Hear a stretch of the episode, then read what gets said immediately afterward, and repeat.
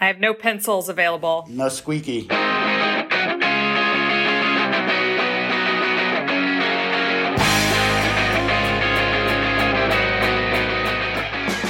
Hello and welcome. I'm David Hyde, a politics reporter here in Seattle, Washington. For KUOW, it's an NPR affiliate from the urbanist left, loved by the Twitter left. Erica C. Barnett, author and editor of Publicola. Hi, Erica. Hi, I don't know if I'm loved by the Twitter left, but uh, a girl can dream. and to Erica's right, a man who refuses to be labeled political consultant Sandeep Kaushik. I am a man of many contradictions. there you go. Perfect.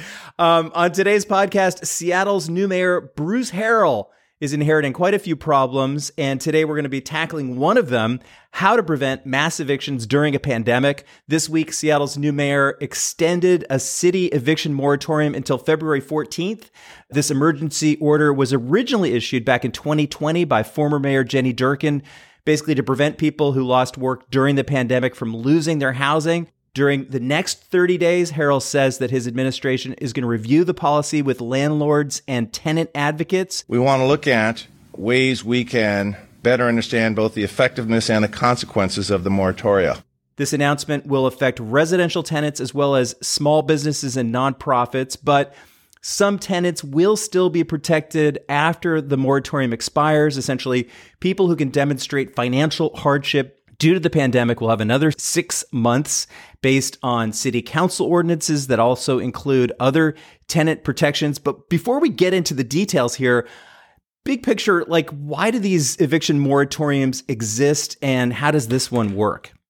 Pretty simple. I mean, it is pretty much encapsulated in the phrase eviction moratorium. It is very, very difficult and only under certain limit, limited circumstances right now can people be evicted. Now, evictions are still happening um, in King County, where Seattle is located. There have been about 850 evictions recorded in court, which means there's probably quite a few more that are just kind of happening casually.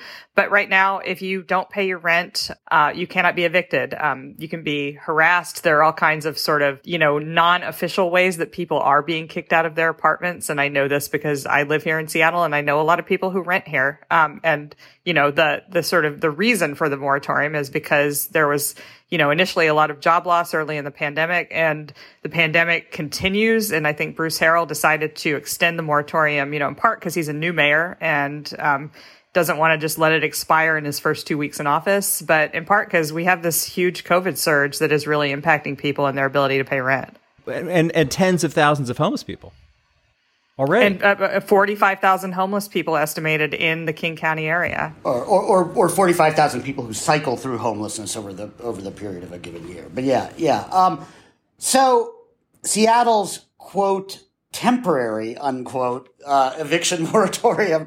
yeah, it was created back at the outset of the pandemic and it made a ton of sense then because we were, you know, by government order and rightfully so shutting down the economy. And uh, huge numbers of people were losing their source of income. There would have been, uh, you know, uh, massive harm done um, to to uh, uh, people in Seattle as they were falling behind their rents without an eviction moratorium.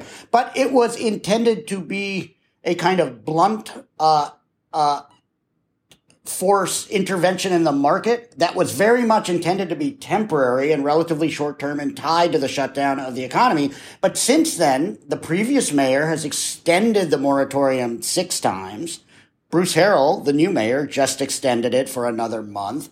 We want to make sure that we're keeping people housed that should be housed. We want to make sure that that we're not going to lose many rental houses with a slew of just sales at the end of the moratorium.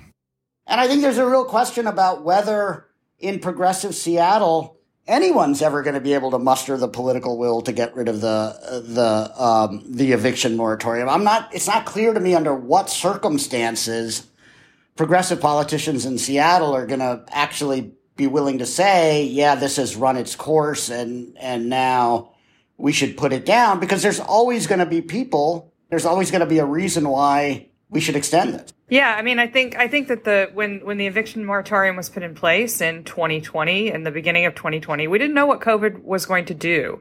Um, it was an emergency measure, but to say that it was just, you know, oh, you know, temporary, let's just do this for a month until we can get our feet under us, you know, is, is belied by the circumstances that happened after that. And that's why I mentioned Omicron, um, because uh, we, nobody anticipated that either. Nobody anticipated Delta. Nobody anticipated exactly what would happen in the economy, how long we would need to be shut down, how many partial shutdowns there would be. And so I don't know to say that there was a moratorium and it was supposed to only last a little, little little tiny while, and then um, and then the, the the lefty politicians just kept extending it for lefty reasons is sort of ignoring the entire history of the last two years, which have been you know incredibly difficult for people and and much more difficult than I think people anticipated in March 2020 when I think we were all thinking that this will be you know this will blow over in a few months and we'll go back to some semblance of normality and here we are two years later and that hasn't happened. Sure, but we we uh, the the shutdown of our economy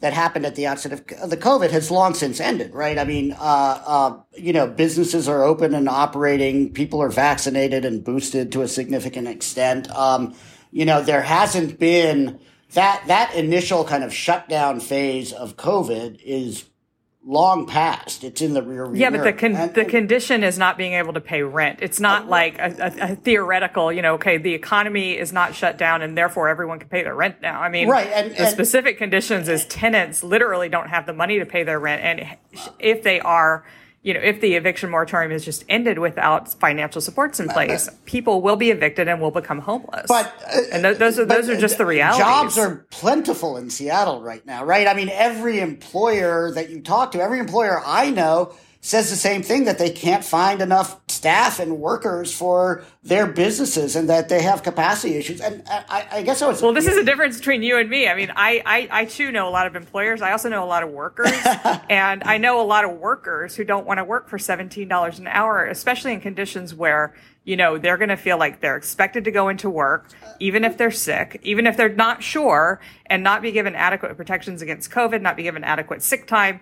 So, I mean, to say like, oh, well, then you could just go work at McDonald's, $17 an hour or whatever is, you know, or go work in a social service agency or any other job that, you know, employers are offering. Um, that is, that just harkens back to me of like, you know, yeah. to, to, to, the Reagan era welfare queen type rhetoric that like people are just sitting around on their butts choosing not to work because that you know because because of I don't know reasons. Well, I, I and I mean the, there's there's two sides to the employer employee equation. Absolutely, and you know, first of all, some people are. Let me give you a quick anecdote. I have a friend. Uh, he and his wife bought a small apartment building in Northeast Seattle right before the the pandemic hit. Uh, eight units. Um, they had one of their tenants moved in uh, right after the moratorium initially went into place uh, that guy never once paid rent. It's been what, 20 months now. Uh, never paid rent, uh, has never had a job so far as they can tell, refused on multiple occasions to sign the forms to get rent assistance, right? So, he's just like I would say you're hearing one side of well, a, well, of well, one well, individual. And, and I, am not saying this is a typical story, but I don't think you need too many of these stories before it starts to poison the the sort of political atmosphere around this this sort of stuff. I, I will say that this is a kind of flawed brute force intervention in the market at more time. It made sense initially. It made sense while the economy was shut down, but the longer it goes on, the more the market distortions it creates multiply. And so the, the need for this was compelling when the economy was shut down by government mandate. But now that the economy has reopened and we're back close to uh, you know, uh, full employment, or at least anybody who wants a job can go out there and get one. Um, the main original justification for this moratorium is gone, right? And it's one thing to say, well, I don't want to work a $17 an hour job, but if you can't pay your rent, you know, why should we be, you know, mandating that your landlord has to let you not work well, a $17 an hour job because you don't want people, to? Most people in Seattle cannot pay rent on a $17 an hour job. I don't know, Sandeep, it's probably been a long time since you've paid rent, but a typical apartment, you know, is, is like $2,000 now. So, okay. So you take the $17 an hour job and David, you and I were talking about this earlier. You know, so you, you live in Seattle and you can't afford rent. You know, you're spending 80% of your income on rent, or you live outside Seattle and you're spending, you know, 30% of your income or whatever on gas getting into Seattle. And eventually, like that $17 an hour job is, is, is not going to pay enough for you to live, even if, you know, you're working 50 hours a week. All right. I think we're going to have to leave it there. But I did just want to draw your attention to what's happening in New York this week they have an eviction moratorium that they've had for a very long time, and that's going away.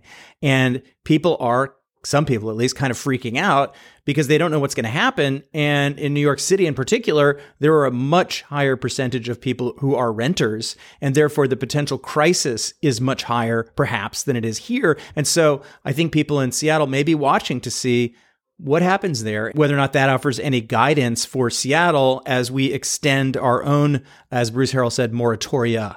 Again, I do think the Harrell administration was essentially buying some time to try to make an assessment about how significant the impacts really are going to be if uh, if they do lift the moratorium, and obviously if there are new data points from other cities, that's going to be helpful in kind of kind of making an assessment. Look, if, if it really is going to be a catastrophic cascade of evictions that's going to lead to massive increases in homelessness, then maybe we do need to figure out some kind of additional interventions before we lift the, the eviction moratorium because nobody wants that. All right, we really have to leave it there. Thanks so much to Publicola's Erica C. Barnett, political consultant Sandeep Kaushik.